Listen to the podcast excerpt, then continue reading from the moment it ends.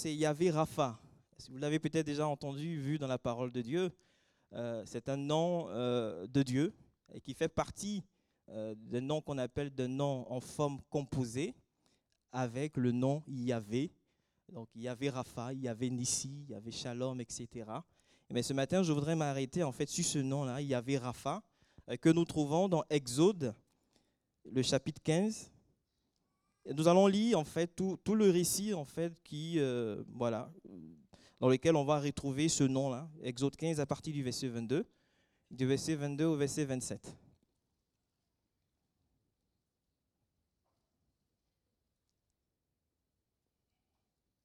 Je voulais chercher.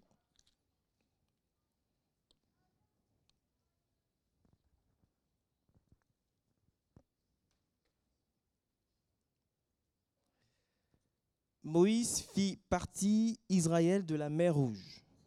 Il prit la direction du désert de Shur. Et après trois journées de marche dans le désert, il ne trouvait point d'eau. Ils arrivaient à Mara, mais il ne put pas boire l'eau de Mara parce qu'elle était amère. C'est pourquoi ce lieu fut appelé Mara. Le peuple murmura contre Moïse en disant Que boirons-nous? Moïse cria à l'Éternel, et l'Éternel lui indiqua un bois qu'il jeta dans l'eau, et l'eau devint douce. Ce fut là que l'Éternel donna au peuple des lois et des ordonnances, et ce fut là qu'il le mit à l'épreuve. Il dit, si tu écoutes attentivement la voix de l'Éternel ton Dieu, si tu fais ce qui est droit à ses yeux, si tu prêtes l'oreille à ses commandements, et si tu observes toutes ses lois, je ne te frapperai d'aucune des maladies dont j'ai frappé les Égyptiens, car je suis l'Éternel qui te guérit. Et ils arrivaient à Élim, où il y avait douze sources d'eau et soixante-dix palmiers. Ils campaient là, euh, près de l'eau. Vous avez peut-être faire attention, euh, remarquer, c'est un récit euh, qui est le premier d'une série de cinq, de cinq récits entre, allant du chapitre 15 du livre de l'Exode jusqu'au chapitre 18. Nous sommes plus exactement entre la mer Rouge et le mont Sinaï au chapitre 14, on a vraiment le récit là, on retrouve le récit de, la traversée euh, de, la mer Rouge, de ce cantique que euh, le, le, peuple d'Israël va adresser à l'Éternel pour le louer, pour glorifier son nom pour cette délivrance-là. Et donc, entre ça, l'événement de la mer Rouge et du mont, du mont Sinaï, plusieurs autres événements vont jalonner la marche du peuple d'Israël dans le désert. En plus donc de ce que nous avons lu sur les eaux de Mara, il y a aussi d'autres événements, d'autres faits qui se sont produits. On a par exemple, on retrouve euh, notamment l'épisode de la manne et des cailles au chapitre 16.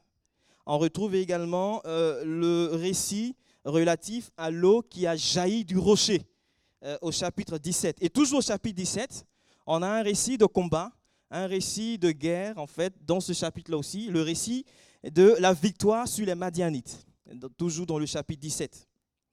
Et enfin, au chapitre 18, on a la fameuse rencontre avec Jéthro, beau-père de Moïse. Et je crois que ces événements, et certainement que vous le croyez aussi avec moi, ne sont pas fortuits. Ces événements n'ont pas été relatés comme ça au hasard. Ce sont des événements qui attirent l'attention c'est vrai, sur des moments difficiles, sur des temps de preuve, sur des besoins auxquels le peuple a dû faire face à un moment donné dans la marche, dans leur marche dans ce désert, comme la soif avec les eaux de Mara, comme la faim avec la manne, les cailles également, et comme également l'attaque d'un peuple ennemi avec cette bataille contre les Madianites et même également comme un besoin d'organisation ou encore un défaut d'organisation interne. Parce qu'il a fallu qu'il y ait Jétro qui vienne donner des conseils à Moïse, etc. Et donc, ça met en évidence des besoins, ça met en évidence des difficultés, mais ça met en évidence aussi la provision de Dieu ah, pour répondre à ces différents besoins. La solution de Dieu ah, pour ces besoins ah, qui ont été, auxquels le peuple a dû faire face. Donc, tous ces événements, ces événements pardon, attestent simplement que ce Dieu vivant et vrai, qui a délivré son peuple de l'esclavage en Égypte, à ce Dieu qui les a sauvés, à ce Dieu qui les a libérés. Il est également ce Dieu qui ne les a pas abandonnés, il est également ce Dieu qui a subvenu à tous leurs besoins et même dans les moindres détails au point de susciter quelqu'un comme Jétro euh, pour donner des conseils pour résoudre un problème d'organisation. Parce qu'à un moment donné, ça épuisait le peuple et ça épuisait également Moïse. Et de même, je crois, et nous croyons aussi euh, que dans sa grâce, Dieu euh, non seulement nous a sauvés, et nous a rachetés du péché et nous a délivrés de l'esclavage du péché. Et non seulement il a fait cela, mais dans sa grâce, Dieu continue de te porter. Dieu continue de me porter, Dieu continue de porter chacun d'entre nous.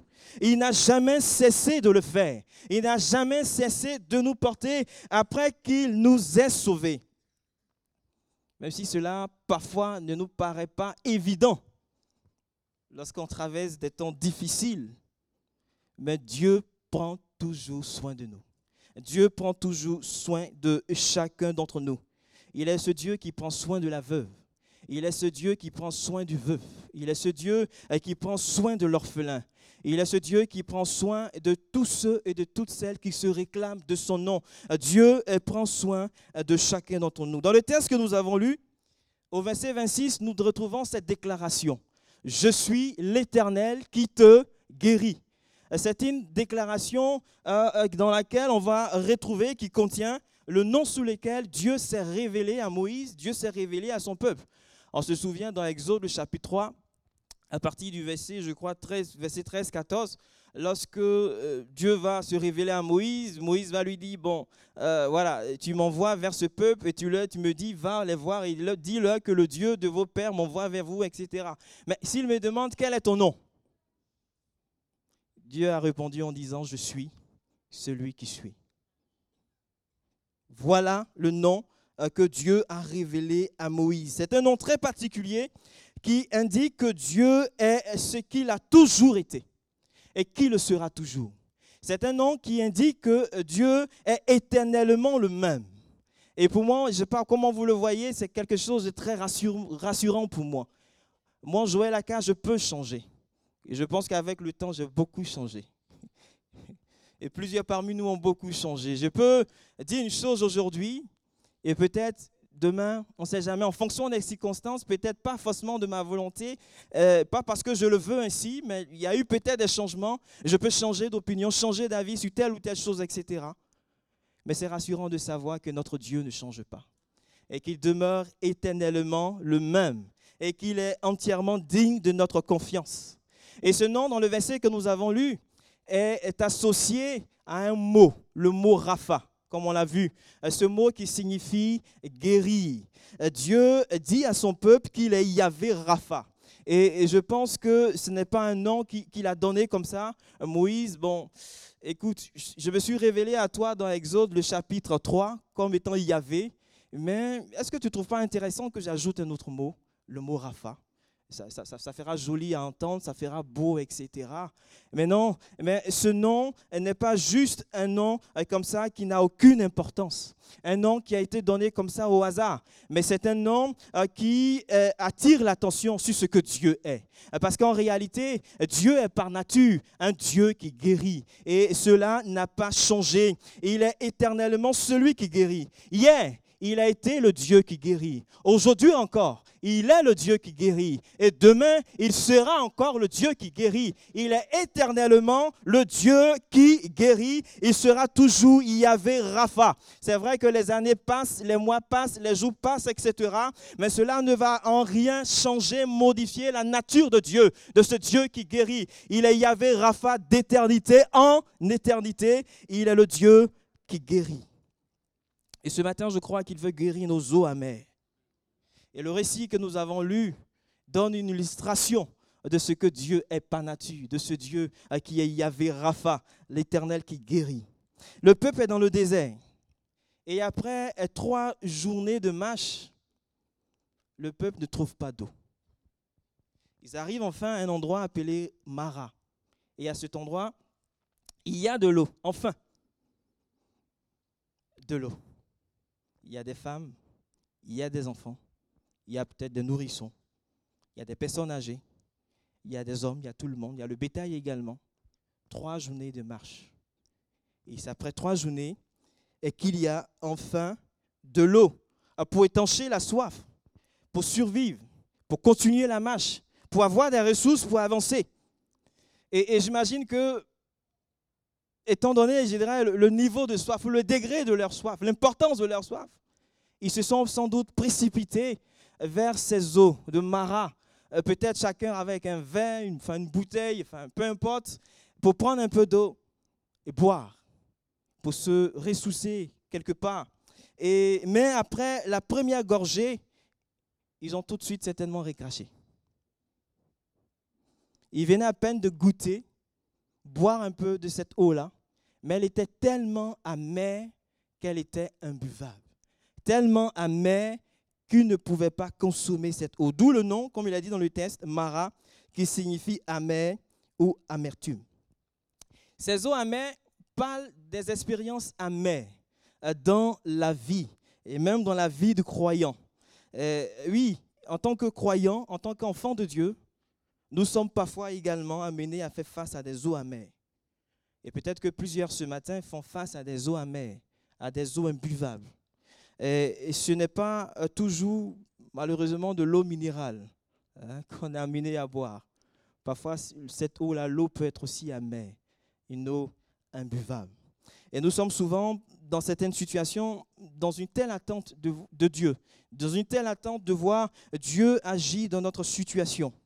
Un peu comme Israël, comme on a lu, après trois longues journées, trois journées de marche euh, sans eau, euh, que lorsqu'une solution semble se présenter, lorsqu'une porte semble enfin, au bout de quelque temps, s'ouvrir, et que nous constatons que la solution qui se présente à nous n'est apparemment pas la solution qui convient.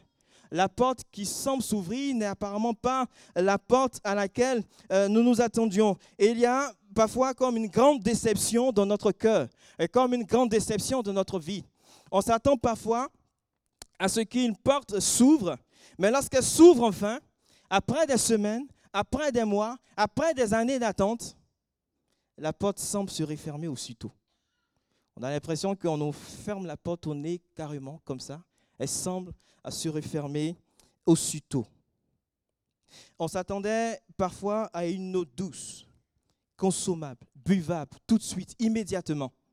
Mais l'eau était plutôt amère et imbuvable. Parfois, on peut même sortir d'une situation difficile, d'une situation compliquée. Et on commence à envisager l'avenir autrement. On commence à mettre en place des projets. Peut-être que je suis sorti d'une longue période de traitement et ça n'a pas été facile. Mais enfin, je commence à me remettre tout doucement et je commence à mettre en place des choses. Et, parfois, on sort à peine de ces situations qu'une situation encore plus compliquée ou au moins de même intensité se présente à nous et vient comme pour euh, balayer tous nos espoirs. Et bien souvent, en pareilles circonstances, il y a des doutes qui euh, s'installent, qui naissent dans notre cœur. Et on commence à laisser nos pensées être remplies de toutes sortes, de toutes formes d'inquiétudes, d'interrogations. Pourquoi est-ce que Dieu n'a pas permis euh, que l'eau soit tout simplement douce pour que je puisse la consommer immédiatement ah, Pourquoi est-ce que Dieu n'a pas permis euh, telle ou telle chose? Il a vu mon besoin. La Bible dit qu'avant même qu'on s'approche de lui, pour lui faire part de notre besoin, Dieu connaît déjà mon besoin. Donc Dieu voit mon besoin. Et Dieu voit ma situation. Mais pourquoi est-ce qu'il a permis telle chose? Je m'attendais à ça, mais c'est autre chose qui se présente. Je m'attendais à des eaux douces, à des eaux consommables, des eaux buvables, mais ce sont des eaux amères, des eaux imbuvables à qui se sont présentées. Est-ce que j'ai bien fait de faire confiance à Dieu? Est-ce que j'ai bien fait de le laisser conduire ma vie, de le laisser diriger ma vie? Est-ce que j'ai bien fait de placer en lui ma confiance? Est-ce que je ne me suis pas trompé? En demandant à Dieu, Seigneur, conduis ma vie et conduis-moi. Et je pense que quelques-uns, peut-être, pour quelques-uns ce matin, ça peut être une direction que Dieu vous a donnée à un moment donné. Et euh, à un moment donné, tous les feux étaient comme au vert et vous avez eu vraiment cette conviction, cette assurance avec toutes les confirmations possibles euh, que c'était l'Éternel qui pouvait, qui donnait cette direction, cette possibilité-là. Et vous êtes engagé avec assurance, avec confiance, sauf qu'à un moment donné aussi, vous attendiez à des eaux douces, mais ce sont des eaux amères euh, qui se sont présentées à vous. Pour d'autres, c'était peut-être un enfant à naître, un enfant qui est peut-être même né, et après plusieurs années d'attente, mais votre désillusion a été grande lorsque peut-être que les médecins ou des gens vous ont dit euh, que cet enfant que vous attendez dans votre ventre ou cet enfant qui est né, il ne sera plus jamais, il ne sera jamais, pardon, comme les autres enfants euh, parce qu'il a tel ou tel problème. Et parfois, c'est des questions qu'on se pose. Et le week-end dernier, on en a parlé un peu, ces questions qui de, de la biotique. Est-ce que je garde la grossesse? Est-ce que je la fais passer? Etc. Et parfois, pour certains, c'est même un emploi euh, que vous avez eu après une longue période de chômage. Et, le Seigneur a enfin ouvert une porte. Sauf que, soit peut-être au bout de quelques temps, c'est peut-être un licenciement, ou au bout de quelques temps, euh, c'est peut-être le rapport avec les supérieurs qui ne se passe pas très bien, les rapports avec les autres collègues qui ne se passent pas très bien, beaucoup de difficultés, des, situations qui sont comme pour vous des eaux amères, des eaux imbuvables, un mariage qui aurait dû être une eau douce pour vous. Ah, j'ai enfin trouvé mon prince charmant. Ah, j'ai enfin trouvé euh, ma, ma, princesse, etc. Donc des situations euh, qui auraient dû être pour vous une eau douce, mais sauf qu'au bout d'un certain moment, ce mariage, cette vie conjugale, est devenu tellement amer, tellement imbuvable, que vous n'en pouvez plus. Que vous pensez peut-être même au divorce, à des situations. Et comme ça a été rappelé dans ce don spirituel ce matin, pour vous, la situation est tellement amère que, et comme il a dit, peut-être quelqu'un qui a tenté de mettre fin à ses joues, parce que la situation est désespérée. Il n'y a pas longtemps, j'étais dans une assemblée où je prêchais, pas ici, et j'avais justement parlé un peu, je ne sais pas pourquoi, mais abordé ces cas un cas de suicide, en fait. Et je ne savais pas, c'est après, en fait, la prédication, que le pasteur, en fait, m'a vu, m'a dit, ah, il y a eu un frère qui a fait une tentative de suicide. Et il était même allé passer à l'acte. Sa grâce, ce jour-là, c'est qu'il y a son voisin qui passait et qui l'a vu et qu'il a tout de suite attrapé pour ne pas qu'il mette fin à ses jours. Donc on avait abordé ces questions sans vraiment savoir que ce jour-là dans l'assemblée, il y avait quelqu'un à qui, des jours avant, des temps avant, en fait, avait fait une tentative, avait fait une tentative de suicide parce qu'il était dans un tel désespoir. Et des eaux qui, son mariage, en fait, qui était devenu pour lui, en fait, des eaux amères. Et c'était tellement compliqué, tellement difficile que pour lui, la solution, c'était agi de la sorte, mettre fin à ses jours. Je ne sais pas quelles sont les eaux amères auxquelles vous faites face ce matin. Mais le Seigneur, je crois, ce matin veut simplement nous rappeler à tout un chacun qu'il est Yahvé Rapha. À qu'il est Yahvé Rapha. Il est l'Éternel qui te guérit. Il est l'Éternel qui veut guérir tes eaux amères ce matin. Il est l'Éternel qui veut te restaurer et l'Éternel qui veut te racheter, qui veut te délivrer.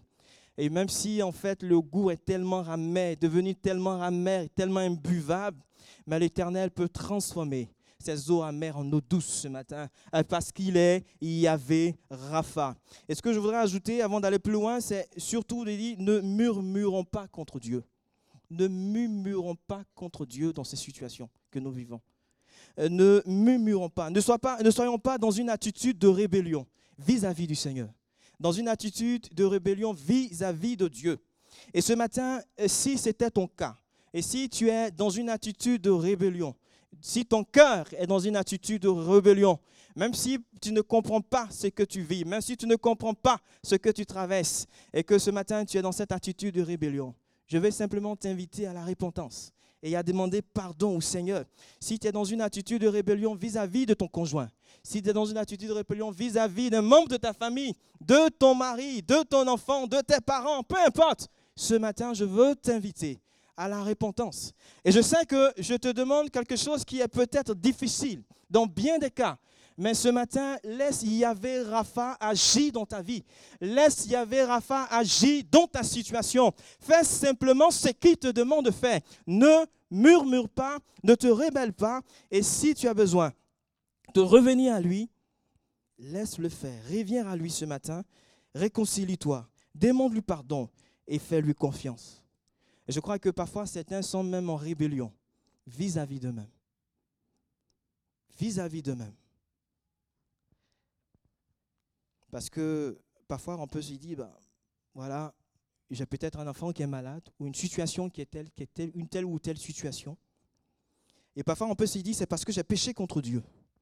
Et Dieu me punit pour ma faute. Dieu me punit euh, pour ce que j'ai fait. Et peut-être que tu es en rébellion vis-à-vis de toi-même. Si je ne peux pas enfanter aujourd'hui, c'est la conséquence d'un péché que j'ai commis quand j'étais encore plus jeune. Je vous avais peut-être raconté ce témoignage ici. On avait, en étant d'évangélisation, on avait rencontré une jeune fille. Enfin, nous a parlé, présenté une jeune fille euh, qui avait pris une grossesse, mais elle ne connaissait pas le Seigneur et elle a voulu faire passer la grossesse. J'étais en, en Côte d'Ivoire. Donc là-bas, tout ce qui est avortement n'est pas légal. Donc ça se pratique clandestinement et enfin, les conditions dans lesquelles ça se pratique ne sont pas vraiment de bonnes conditions et du coup, bon, ben, ça, ça laisse des séquelles. Et la jeune fille, c'était, je crois, une technique de curettage qu'elle a voulu enfin, tenter de mettre en place, sauf que ça n'a pas été très bien fait. Donc il y a une coagulation de sang à un moment donné et elle ne pouvait pas marcher. Je vous ai peut-être expliqué ça déjà, ou je ne sais pas où, mais elle ne pouvait pas marcher. Elle était, enfin, elle marchait, mais elle était courbée. Elle marchait courbée. Comme ça, vraiment courbée, comme quelqu'un, voilà. Enfin, elle marchait comme ça. Et en étant en évangélisation, on nous a demandé de partir la voir pour discuter avec elle et même prier avec elle. Et on lui a parlé, bien sûr, de Jésus, de ce Dieu qui guérit, Yahvé Rapha, qui est capable de, la délivrer. Mais il est important pour elle de donner son cœur au Seigneur Jésus-Christ. Et on a prié pour elle. Et dans sa situation, la guérison ne s'est pas faite immédiatement. C'est qu'on a constaté que ça, que ça s'est passé progressivement. Euh, parce qu'elle se redressait un peu plus, jour après jour. Elle se redressait un peu plus. En tout cas, à chaque fois qu'on la voyait, qu'on la revoyait, elle s'était redressée un peu plus que la fois euh, d'avant et jusqu'à ce qu'elle soit redressée complètement, euh, parce que le mal avait complètement disparu, à part la grâce de Dieu. Mais ce que j'ai trouvé dommage, c'est qu'on n'a plus jamais revu, parce qu'elle ne s'est pas finalement tournée vers le Seigneur. On dit, bon, on a quand même prié, on lui a quand même présenté le Seigneur Jésus-Christ. Et parfois, comme ça, il peut avoir des erreurs, des fautes commises à part par le passé euh, qui peuvent encore aujourd'hui euh, saper notre morale. Et donc, si aujourd'hui je n'ai pas ou telle ou telle chose, c'est à cause d'un péché que j'ai commis lorsque j'étais jeune. Vous savez, lorsque vous lisez un roi, le chapitre 17, où il est question de la veuve de Sarepta, la Bible déclare qu'à un moment donné, le fils de cette veuve-là va être frappé d'une maladie si violente euh, que cette femme va accuser Élie d'avoir ordonné la mort de son fils, la mort de son garçon. Elle dira, 1 roi 17, le verset 18, cette femme lui dit alors, Qu'y a-t-il entre toi, entre moi et toi, homme de Dieu? Es-tu venu chez moi pour rappeler le souvenir de mon iniquité et pour faire mourir mon fils? Tu es ce matin peut-être aussi comme cette veuve-là. Peut-être que tu te détestes toi-même et tu te culpabilises depuis des années. Et tout le monde autour de toi en souffre. Les autres enfants, si tu en as d'autres, en souffrent. Le conjoint, ton entourage en souffre. Et je veux ce matin t'encourager à te réconcilier avec toi-même. Parce que je, je, crois et je pense que c'est aussi une forme de rébellion, dans le sens où c'est un refus simplement de saisir par la foi la grâce de Dieu, de saisir par la foi le pardon de Dieu. Parce que lorsque tu t'es approché de Dieu, dans la repentance et dans la foi, lorsque tu as fait du Seigneur Jésus ton Seigneur et ton Sauveur, et il a pardonné tous tes péchés.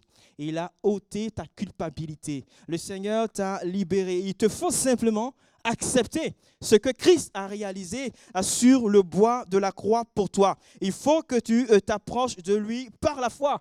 Et, comme Élie a pu dire à cette femme-là, donne-moi ton fils lorsque nous lisons euh, par la suite. Donne-moi ton fils. Et à un moment donné, il a dit qu'il a dû prendre, arracher et prendre le fils là dans les mains euh, de, cette femme-là. Donne-moi ton fils ce matin. Et je crois qu'il y a un don spirituel aussi qu'il a rappelé. Donne ton problème au Seigneur. Euh, donne ta situation au Seigneur. Donne ce qui te tracasse, ce qui te chagrine. Présente cette situation au Seigneur. Donne-moi ton fils. Il est Yahvé Rapha, le Dieu que nous prions le Dieu qui ont placé notre confiance et notre espérance. Dans le texte encore toujours, lorsque Moïse a intercédé, le peuple a murmuré, que boirons-nous en fait? Moïse va crier à l'Éternel, et l'Éternel, il a dit dans le passage, va indiquer un bois à Moïse. Et un bois que Moïse devait jeter dans ses eaux amères. Le verbe indiqué ici est le même euh, qui a été utilisé et qui a donné le mot Torah, le mot instruction, le mot directive, le mot loi. Et c'est le même verbe qui a donné tous ces mots-là. Et je crois également que euh, bien souvent, le Seigneur nous donne des indications, nous également. Et nous donne des directives euh, pour que nos eaux amères soient changées en eau douce. Il nous donne ces choses-là. Mais qu'est-ce que nous faisons de ce que Dieu nous dit? Qu'est-ce que nous faisons des indications de Dieu? Qu'est-ce que nous faisons des directives de Dieu? Dans le Nouveau Testament, Jésus a donné des indications précises lorsque le vin s'est mis à manquer au nord de Cana, dans Jean chapitre 2, à partir du verset 1 à 11. Il a donné l'ordre de remplir six grands vases de pierre. Et il a dit que les serviteurs ont obéi immédiatement, ils ont tout de suite obéi. Ensuite, Jésus a changé l'eau en vin. Et on sait que dans la Bible, le vin est souvent le symbole de la joie. Peut-être que tu as été interpellé, on a été interpellé à plusieurs reprises par le Seigneur, par des prédications, par des dons spirituels, euh, par, dans notre conscience, par des témoignages intérieurs du Saint-Esprit, euh, par la parole de Dieu, la Bible, par des conseils euh, de chrétiens expérimentés. La Bible déclare que Dieu parle tantôt d'une manière, tantôt d'une autre, mais l'on n'y prend point garde. Et, bien souvent, on veut, euh, on n'entend pas suivre les instructions de Dieu. On n'entend pas suivre les recommandations de Dieu, les directives de Dieu, ses indications. Et, en même temps, on veut que nos eaux amères soient changées, soient transformées en eau douce. On veut que l'eau soit changée en vin. Et en même temps, on refuse de suivre ce que Dieu a dit. Ce matin, suivons les indications, les indications du Seigneur. Et c'est ce qui est dit au verset 26. Si tu écoutes attentivement la voix de l'Éternel ton Dieu. Si tu fais ce qui est droit à ses yeux, si tu prêtes l'oreille à ses commandements et si tu observes toutes ses lois, je ne te frapperai d'aucune des maladies dont j'ai frappé les Égyptiens, car je suis l'Éternel qui te guérit. Je suis convaincu que Dieu continue à traiter avec chaque croyant sur la base de la grâce, après qu'il nous ait sauvés par grâce. Mais je suis aussi convaincu euh, qu'il y a des moments dans notre vie où, si nous voulons voir le déclenchement de certaines choses, il faut tout simplement être obéissant à ce que Dieu a dit, être obéissant aux directives, aux indications euh, du Seigneur. Et je crois que rien ne se passera euh, tant que nous ne suivrons pas ce que Dieu a dit. Rien ne se passera tant que nous ne suivrons pas les indications du Seigneur. La réponse de Moïse, de Dieu à Moïse, a consisté à indiquer un bois qu'il devait jeter dans l'eau pour que l'eau soit transformée. Par la suite, Dieu a transformé l'eau amère en eau douce. La réponse de Jésus, lorsque le vin s'est mis à manquer, a consisté aussi à donner des indications. Remplissez des vases d'eau. Et par la suite, il a changé l'eau en vin. Dieu aurait pu procéder autrement, mais il a choisi de le faire ainsi dans ces situations et dans bien d'autres que nous pouvons retrouver dans la parole de Dieu. Et je crois que pour certains, certaines choses ne se mettront pas en place tant que vous allez refuser de répondre à l'appel de Dieu. Des choses ne vont pas se passer comme vous le souhaitez parce que vous refusez de vous engager pour ce que le Seigneur a placé sur votre cœur.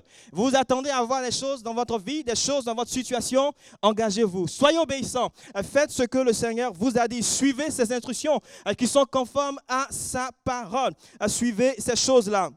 Sinon, les portes resteront fermées tant que vous n'obéirez pas dans la foi. Pour d'autres, tant que vous ne mettrez pas peut-être de l'ordre dans votre vie, tant que vous ne rangez pas, vous n'allez pas peut-être ranger des situations, hein, comme je disais, peut-être plusieurs interpellations, mais tant que les choses resteront telles qu'elles sont, rien ne changera aussi. L'eau sera certainement toujours amère. Le vin, l'eau ne se changera certainement pas en vin. Il faut suivre les instructions du Seigneur. Il faut suivre ce que Dieu a dit. Il faut suivre ses recommandations.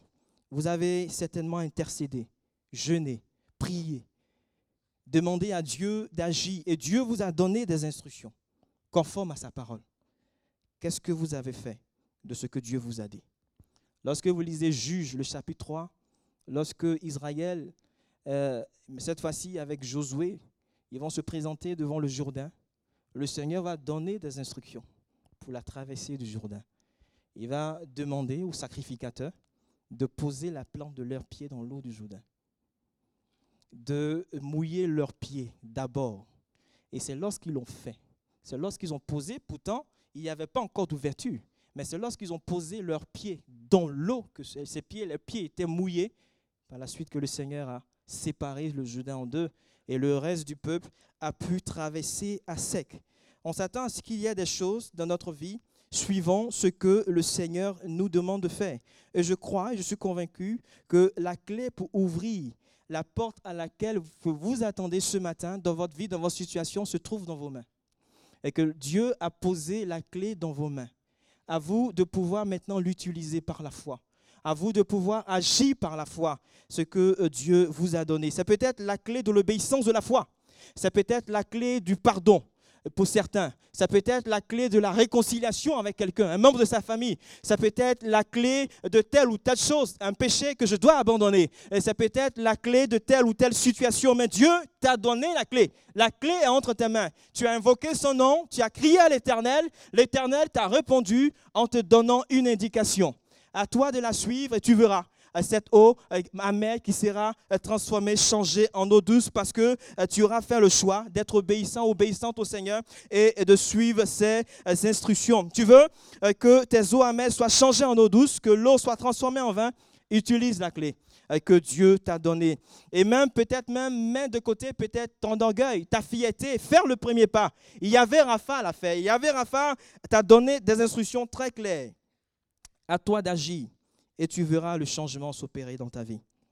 Il y avait Rafa, Rafa, pardon, non seulement pour nous guérir de nos eaux amères, mais là aussi il y avait Rafa, je crois de tout mon cœur, pour nous guérir intérieurement. Il y avait Rafa pour nous guérir physiquement. Et lorsque une guérison intervient, lorsque un miracle, une guérison miraculeuse intervient, bien souvent, la science a du mal à, expliquer euh, ce qui vient de se réaliser, ce qui vient de se produire.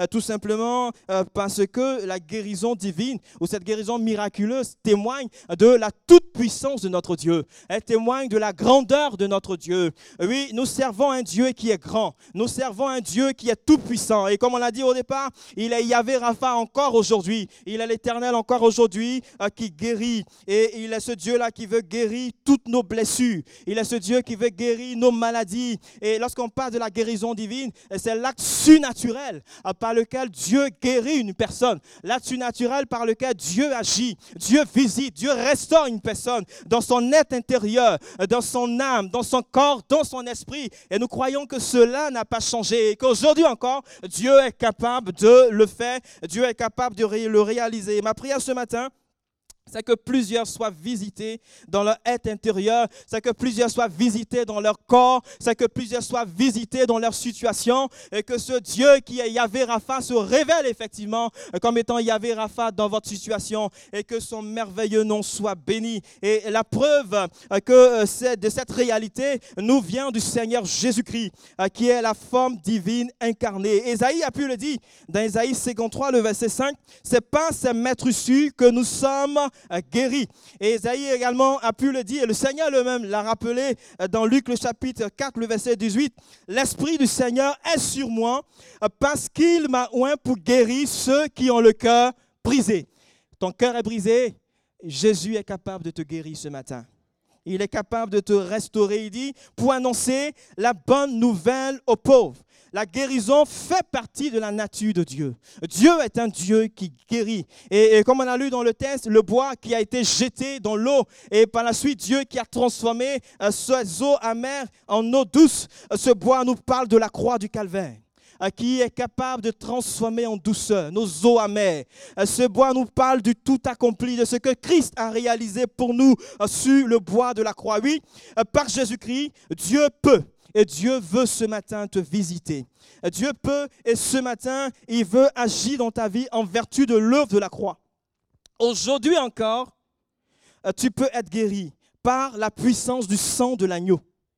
Et la guérison divine met l'accent sur la personne de Jésus-Christ, met l'accent sur l'avancement de son royaume. Elle est incluse dans l'évangile. Elle résulte de l'expiation, de ce que Christ a accompli pour nous. La guérison divine confirme la puissance de Dieu, confirme sa toute-puissance. Et comme on l'a dit, il peut s'appliquer à l'âme, à l'esprit au corps. Jésus a dit, tout est accompli. Autrement dit, l'œuvre nécessaire à la rédemption de l'être entier, âme, corps et esprit, a été réalisée. Tout est accompli. Et peut-être que quelqu'un ce matin souffre d'un mal intérieur. Tu as l'impression que euh, ton esprit est soumis à des craintes qui ne sont pas du tout normales, des craintes anormales. Peut-être pour certains, ce sont des stress mentaux, des cicatrices émotionnelles qui sont là et qui remontent à l'enfance. Parfois, certains, en apparence, semblent heureux ou heureuses, mais en réalité, tu te bats tout le temps, tu te bats tous les jours, tu te bats à chaque instant à l'intérieur de toi-même. Mais ce matin, je veux te dire que grâce à l'œuvre de la croix, grâce à l'œuvre expiatoire accomplie au calvaire par Jésus, ton esprit ce matin peut être libéré de toute forme d'esclavage intérieur et de ses effets néfastes. Et ce matin, si tes émotions sont en grande souffrance, tu peux être libéré. Tu peux être délivré. Et à toi également ce matin, l'Éternel te dit, je suis l'Éternel qui te guérit. Réalisons et saisissons ces choses par la foi. Le Seigneur te le rappelle ce matin. Il veut te guérir en te délivrant de ces craintes latentes. Il veut te guérir en te délivrant de l'amertume, de, des préoccupations, de la culpabilité et de tout ce qui est à l'origine de ce mal intérieur. Il est Yahvé Rapha pour te guérir émotionnellement.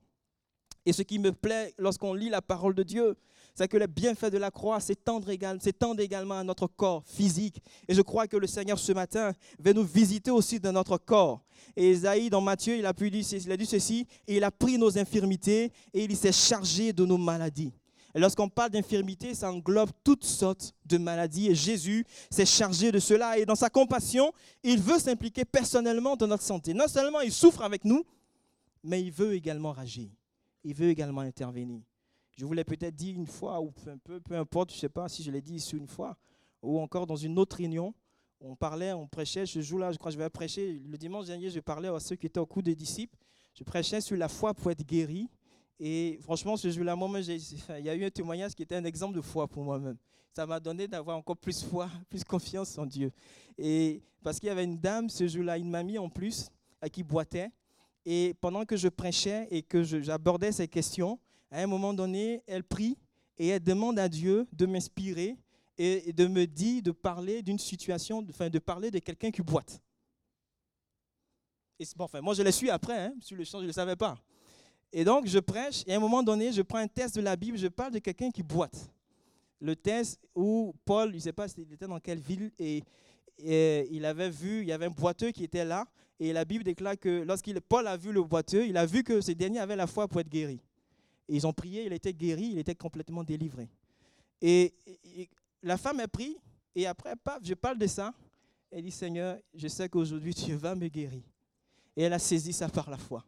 Et effectivement, quand on a fini, on a fini, j'ai fini la prédication, que j'ai lancé l'appel, bien sûr, elle a levé la main pour répondre à l'appel. Et elle a été immédiatement guérie. Guérie immédiatement. Elle boitait, elle ne boitait plus. Carrément. Et le Seigneur a posé sa main sur elle et quand elle m'a expliqué ça, ça a été vraiment un, témoignage vraiment qui m'a encouragé, un témoignage de foi pour moi-même. On avait une réunion d'évaluation l'après-midi, parce que, bon, pas que j'étais sceptique, mais elle avait du mal à prendre les escaliers. Mais elle m'a dit, Joël, je suis rentré chez moi, j'ai pris les escaliers sans m'agripper au bar, etc. Je suis monté, je suis descendu sans problème. Le Seigneur m'a complètement guéri, il m'a complètement visité. Bien aimés frères et sœurs, notre Dieu est Yahvé Rapha. Aujourd'hui encore, il peut nous visiter, il peut nous guérir. Mais je voudrais terminer en précisant que parfois, on a tendance à opposer la guérison divine, ou du moins à la mettre en concurrence avec euh, la médecine moderne, avec des traitements médicaux. Et parfois, il y a certains même qui se disent que pour être guéri, il faut renoncer, il faut rejeter tout traitement, euh, renoncer à la médecine moderne. Je crois que s'il y a des médecines, s'il y a des thérapies médicales qui existent pour un problème de santé que j'ai, et que cela ne soulève pas, et comme encore une fois on l'a rappelé le week-end dernier, des problèmes, des questions d'ordre éthique, pourquoi m'en priver? Et Pourquoi m'en priver si Dieu permet que je puisse en bénéficier? Et parfois, je pense que également certains peuvent s'appuyer à tort sur certains passages de la Bible. en particulier un qui se trouve dans 2 Chroniques 16, le verset 12, où il est dit du roi Asa que même pendant sa maladie, il ne chercha pas l'Éternel, mais consulta les médecins. Ils peuvent s'appuyer à tort là-dessus pour justifier euh, tout simplement leur refus de recourir à la médecine, à la médecine moderne. Je bénis Dieu pour les médecins, je bénis Dieu pour, euh, voilà, pour ce qu'il fait, pour ses découvertes, ses progrès au niveau de la médecine. Je bénis le nom de l'Éternel et on prie pour cela. On prie pour qu'il y ait des progrès. On prie pour qu'il y ait des choses qui se passent. Et nous croyons que c'est un moyen que Dieu utilise également euh, pour apporter la guérison. Et l'attitude ici, en tout cas dans ce verset qui est condamné concernant Hazard, ce n'est pas le fait qu'il ait eu recours à des médecins, mais c'est bien au contraire, ou encore à des thérapies médicales, mais c'est plutôt le fait qu'il se soit détourné de l'Éternel. Il s'est détourné de l'Éternel. Lisez bien dans 2 Chroniques 16, le verset 7. Il a préféré se tourner vers la Syrie pour avoir du secours euh, plutôt que euh, de euh, s'approcher de l'éternel notre Dieu. On, peut, le temps est avancé, on, pourrait parler, j'ai mis tout un développement là, on pourrait en parler longuement, mais je ne vais pas aller plus loin dans, dans, ce, ce sujet-là. Mais je crois que Dieu peut permettre la guérison par le biais de la médecine.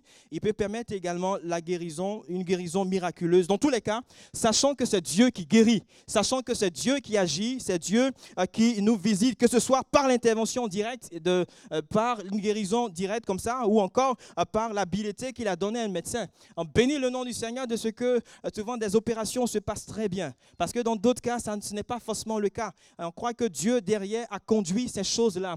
Et parfois, c'est peut-être un simple diagnostic. Dieu a permis que le mal soit correctement diagnostiqué euh, pour que le traitement adéquat soit appliqué. Et tout ça, le Seigneur a posé sa main et le Seigneur s'est glorifié. Une fois, avec un, jeune, un, collègue, un musulman qui était souffrant, on a prié pour lui.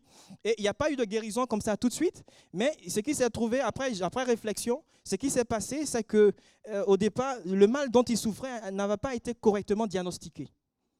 Et le jour où nous sommes partis le voir, s'il restait comme ça, il mourrait cette même nuit-là. Il n'allait pas passer la nuit. Quand on a prié, par la grâce de Dieu, il s'est rendu aux urgences après. Le mal a été correctement diagnostiqué il a été opéré et sa vie a été sauvée. On peut dire qu'en fait, le Seigneur également peut agir de la sorte. C'est pourquoi prenons appui sur lui, plaçons notre confiance en l'Éternel. Et comme on le dit souvent, le médecin soigne, mais c'est Jésus qui guérit. C'est Jésus qui pose sa main. Et même si la médecine a déclaré telle maladie incurable, nous croyons que si les hommes sont limités par certaines choses, Dieu, lui, n'est pas limité. Et Dieu est capable de guérir, Dieu est capable de délivrer. Et nous croyons que notre Dieu peut tout et à lui rien d'impossible. Je vais m'arrêter là, le temps est beaucoup avancé. Voilà. Mais vraiment nous encourager à placer notre confiance au Seigneur et avant de terminer, peut-être prendre un temps, on va baisser la tête, fermer les yeux et prier ensemble le Seigneur. Peut-être que quelqu'un ce matin, comme on a rappelé tout à l'heure, vit, traverse ces situations d'eau amère. Je ne sais pas en fait quelle situation exactement vous traversez, mais vous savez et Dieu sait. Dieu voit ces situations-là. Ou peut-être que c'est un problème intérieur, une souffrance intérieure que vous traversez actuellement. Ou peut-être une souffrance dans votre corps pour un problème de santé. L'Éternel est ce Dieu qui guérit. Et ce matin, là où vous êtes, je vais simplement vous demander d'élever la main. Nous allons prier le Seigneur pour vous, afin qu'il intervienne dans votre situation. Amen. Amen. J'ai vu votre main. Vous pouvez les baisser au fur et à mesure. Amen. Amen. J'ai vu votre main. Amen. J'ai vu. Amen. Est-ce qu'il y a encore d'autres personnes? Amen. J'ai vu votre main. Amen. Amen. Vous pouvez les baisser au fur et à mesure. Amen. Amen. Amen. Oui, j'ai vu votre main. Vous pouvez les baisser au fur et à mesure.